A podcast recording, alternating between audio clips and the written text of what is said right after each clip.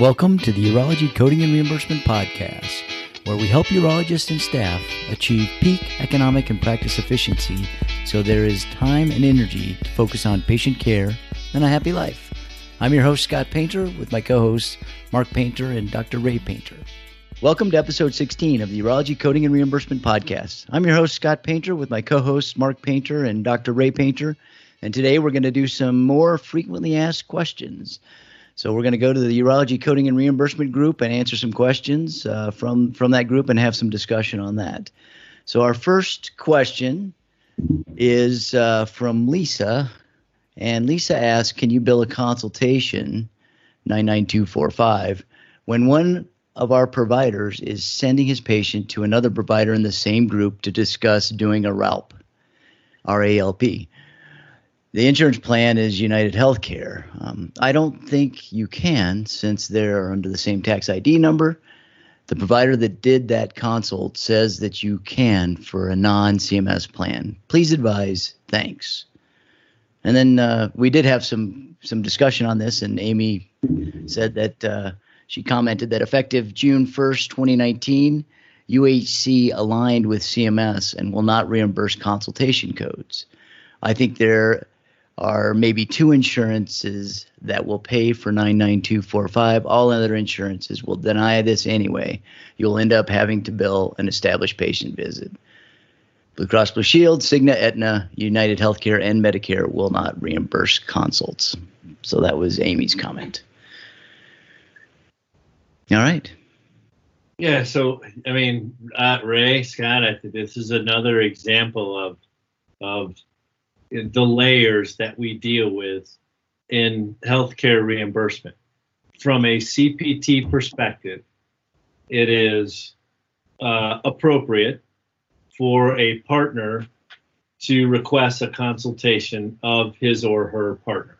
Um, as long as the, the three criteria are met, there has to be a request for opinion. Um, it uh, the the service is provided as a as a as a service to the patient, and then the opinion is communicated back to the requesting source. So, you know, those are the three things that need to, to happen, and that can happen within a practice um, from CPT, from the CPT perspective. And, and overarching that is it can't be a transfer of care, meaning uh, you can't have your one doc saying, "Yeah, I'm moving this patient over for a a, a RALP, um, uh, a robotic uh, assisted laparoscopic prostatectomy," but um, that it would be for an opinion on whether or not this patient was good for uh, for that particular procedure. And then, of course, on top of that, um, you layer in what the payers pay and what the payer rules are. And the payers, Medicare being the first, basically said, we are not going to pay consultation codes.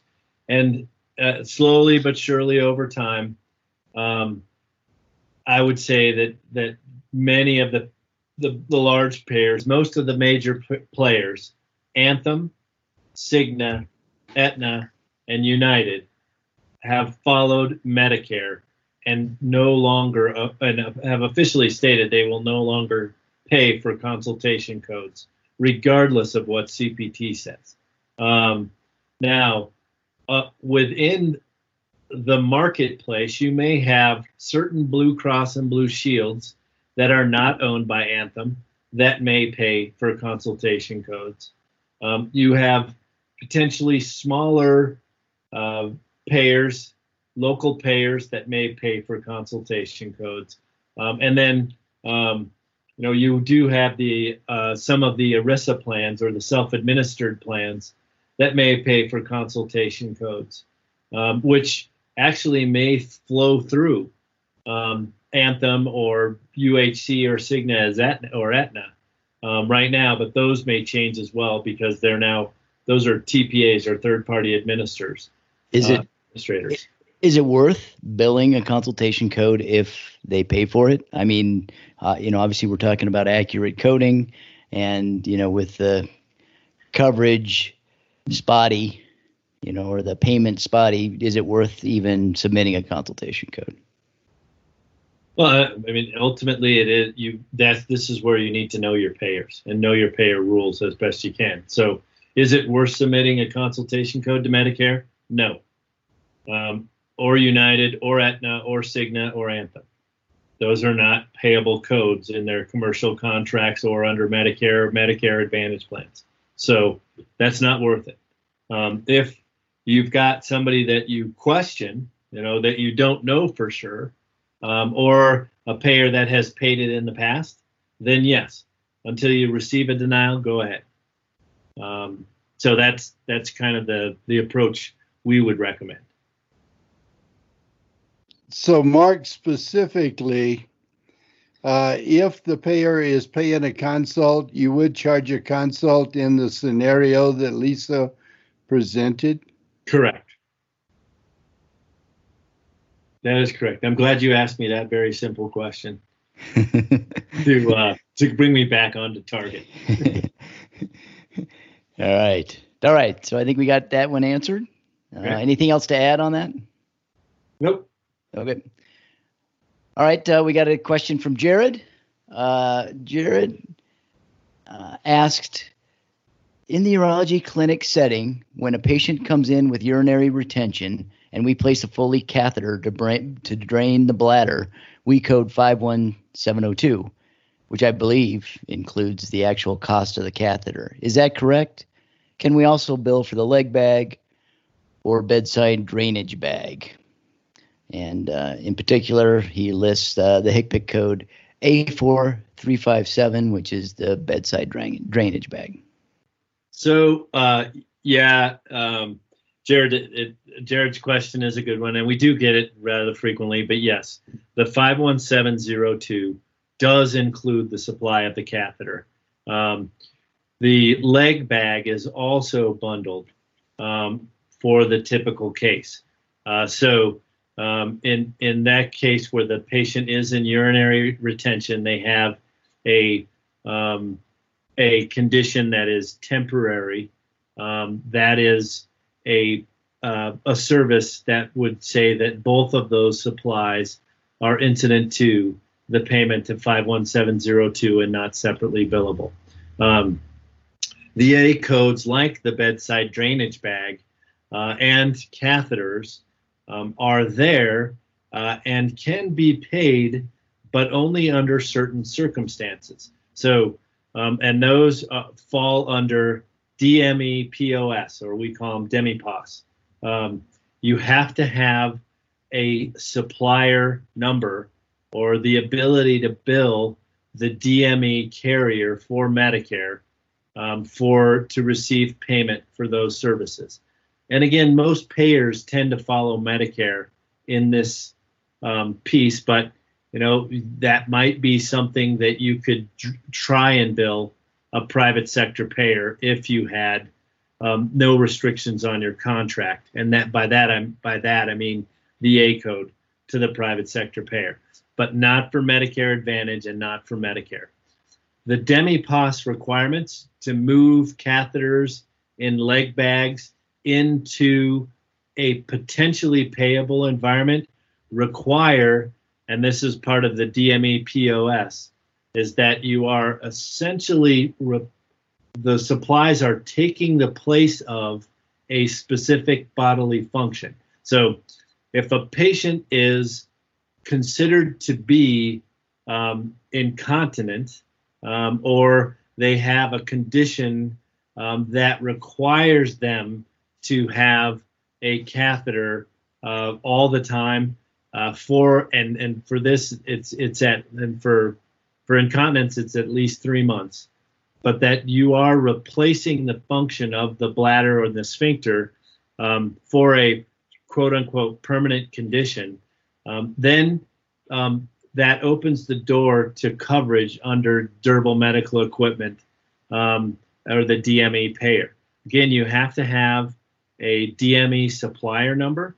And then the second thing is um, uh, those codes or those services are for, uh, or those, excuse me, those codes are for those supplies that are actually sent home with the patient. You would still not be able to charge for the catheter that you inserted in the office. But if you sent the pa- patient home with some additional catheters, you could charge for those catheters under the DME side. Who do you recommend gets a DME certification? What offices? Is it worth it? And how much work is it? So there is some work going through the process, and of course, you need to be um, stocked with supplies, so you have to have space. Um, typically, uh, DME, and you do have to bill somebody uh, within the Medicare system that is different than you know the bills go out to a different group. Um, I would say that um, larger practices or folks that have a, a really high concentration or a high concentration of permanently incontinent folks um, may uh, jump into the DME supply game. But what I'm seeing more and more now um, are uh, basically subcontractor deals where uh, you can find a, a uh, an organization if you have enough size and volume within your practice um, that will administer your DME for you, and then you receive um, some remuneration for them um, working out of your office. So there's a way to get some money out of it without taking the risk. Um, this seems to be a little bit more attractive.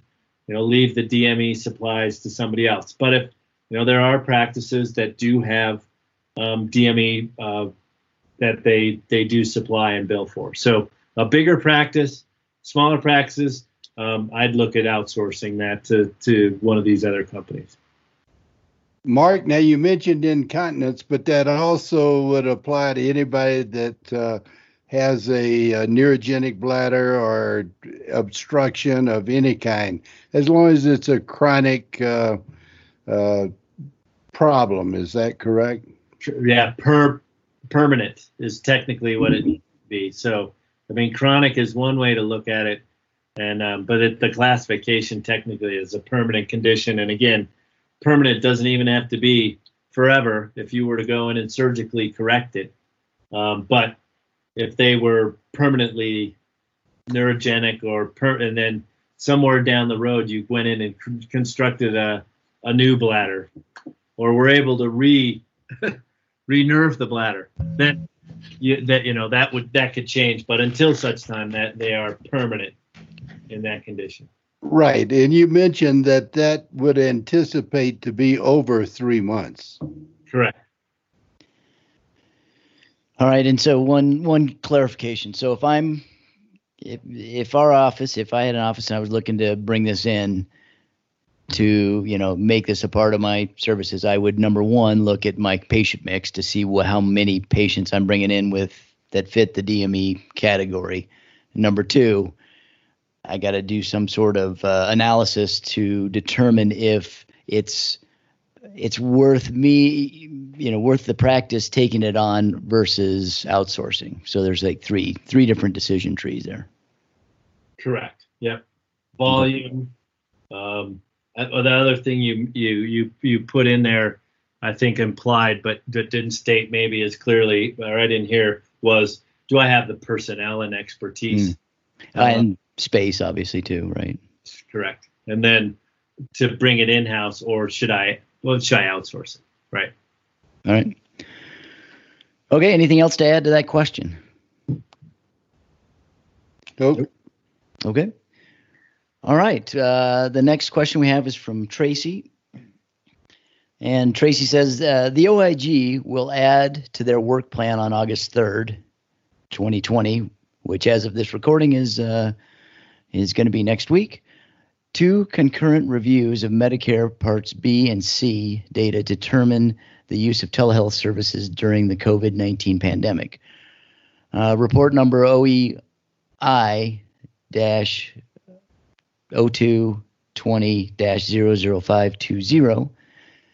Do you know if on August 3rd, when this is added to the work plan, if there will be more details of what will be audited? Thanks.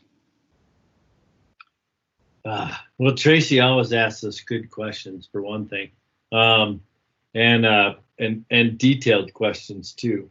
Uh, so you know, typically the OIG work plan uh, does include higher level targets, um, and uh, it you know it it is not always forthcoming with all the details of specifically what they are looking for.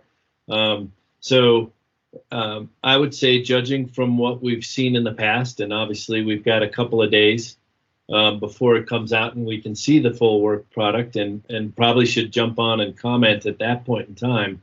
But right now, I would say that they they will likely give us the parameters of what they're looking for in in a general sense, meaning we're going to look at uh, you know uh, telehealth visits um, uh, provided um, in the COVID emergency um, under the following circumstances, but they're not going to say we're particularly looking for whether or not the um, the practice documented according to 2021 guidelines and use time based coding. They usually don't dig that deep when they, they give us the release. It's the general parameters of their targets. Okay. So, so Mark, you're not looking for if if you're in a private office doing telemedicine, you would think just uh, sticking with the documentation that they're required to do now will be adequate, because that that shouldn't bring up anything in Part C that's going to interfere with that. Correct? I, yes. Um, I mean, the the reality is, I mean you, you should always be coding um, and documenting appropriately, which is what we always try and do. Um, and I and Tracy may be asking the question, saying, you know, ultimately, how much do you think I'm going to get harassed um, for my documentation? Because I know, you know, she like a lot of a lot of other folks have done a lot of work to try and get everything compliant. You know, Tracy's asked multiple questions for her group on you know where where patients need to be, which codes need to be used, how do they document telehealth with video versus the CTBS. So um, I, I, think a lot of people are, and, and that question may have two levels. One is, you know, should I be worried because I didn't document things well? And my answer to that would be, yeah, you should always be worried if you haven't documented things well. Um, but I think the other other piece of that is how much of a of a load do you think this is going to be? Um, and and ultimately the you know the OIG kind of gives you that list of these are the general things we're looking for, um, and whether or not it's going to be like specifically targeted at urology is going to be hard to discern.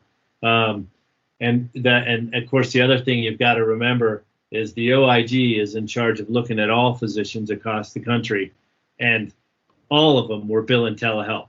So um, if you've done things within the parameters of providing medically necessary care and documenting things appropriately, um, you are going to be less of a target because guaranteed there were some people out there, unfortunately, that took advantage of this situation and started churning and burning codes that they probably should not have. So those are going to be the big targets. All right. All right. Anything else to add to that? Okay. No. Let's move on. Uh, okay, so the next question we have is from Esther. Um, Esther says, uh, We have a question regarding PCNL and access placement. If a patient has a nephrostomy tube placed prior to the PCNL, do we append modifier 52 to the 50080 or the 50081? Um, we have been told since the access was already in place, we would need to append the modifier 52. Also, if the doctor performed the access, can we bill 50432 or 50433 and the 50080 together or uh, together and would 50080 or 81 still need a modifier 52 so and then we did have a couple comments on that uh, jared said no i wouldn't use modifier 52 getting access isn't required to bill 50080 or 50081 That's Jared's opinion. And then Amy commented that uh, one of uh, my doctors does these a lot. He is the only one who places the perc tube himself. All the other physicians have IR do that mostly for him. Um, for him, I bill a 50081 or 50080 and the 50432, which is the placement of the perc tube, and the 52005 for the cystocath placement. If the patient already had uh, has an existing perc tube and the physician replaces it, that would be the 50435 instead of the 50432. So, so that's kind of the discussion that went on in the the group. Uh, you want to clarify or further uh, discuss?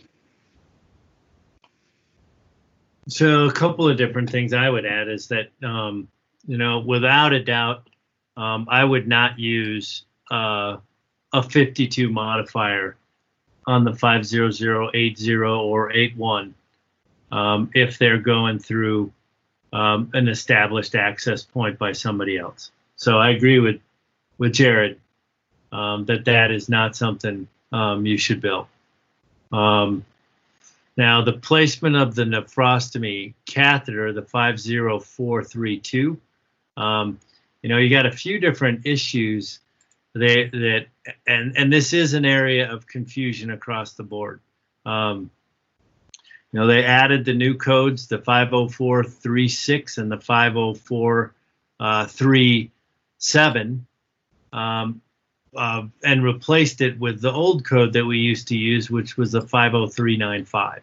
Um, so, um, and that's really driven a, a, number of different problems, and, and, there's also questions on whether or not the retrograde um, can be charged as well if the retrograde is done, and um, and and some of that uh, antegrade uh, scoping, all of those things have been issues um, that are that are being looked at, I think, across the board because there is so much confusion around this. Um, but if you definitely look at bundling edits and you look at everything um, relative to where things sit right now and what we have been teaching, um, that 50432 code um, is something that typically um, can be reported um, in addition to the 50 uh, or to the 50080 or 81.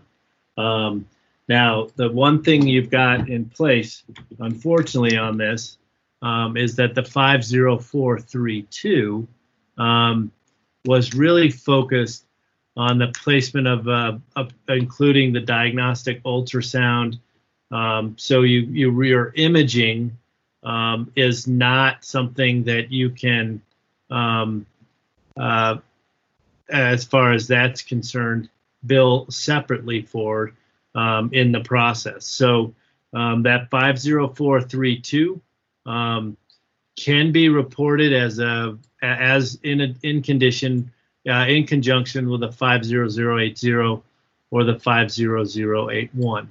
Um, the 50433 um, is one um, that, again, is not bundled um, into uh, the 50080 or the 50081.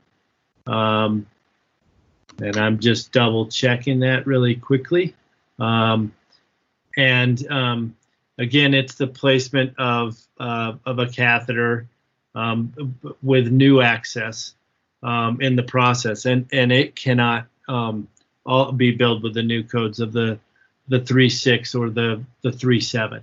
Um, so if you are establishing your access, um, you should be able to charge in addition. And if you're going through established ac- access, you should not use the 52 modifier. Um, now, the 52005, the retrograde um, pyelogram that's done. Um, the imaging and guidance is included um, in your 50432 and 33, um, but the actual injection, the, fi- the 52005 is not um, technically, uh, but there are some payers that are bundling those things. I do understand um, that is is confusing, and, as does the AUA. Um, so um, I think we're going to see some more clarification on this because it is such a confusing topic, um, and, and and all developed or surrounding those the new codes that came in and the removal of the 50395. So um, PCNL is, is it continues to be a problem. It continues to be an issue, even if you bill it correctly as far as how it's adjudicated. Um, but don't use the 52.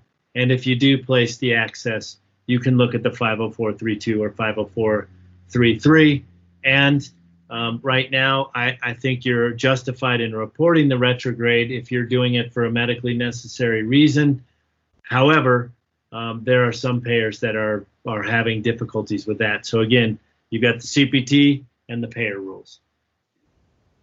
All right, that's it for today. Uh, we'll cover the proposed rules as soon as they come out. We still have not seen those yet, so we'll get those. Uh, uh, I think Mark's going to do a, a, synopsis of how that's going to affect uh, the urologist and the urology practice as soon as uh, as he can digest it and get it uh, get it out. We'll get it out to you in a in a podcast. So uh, that's going to be the next one. We hope.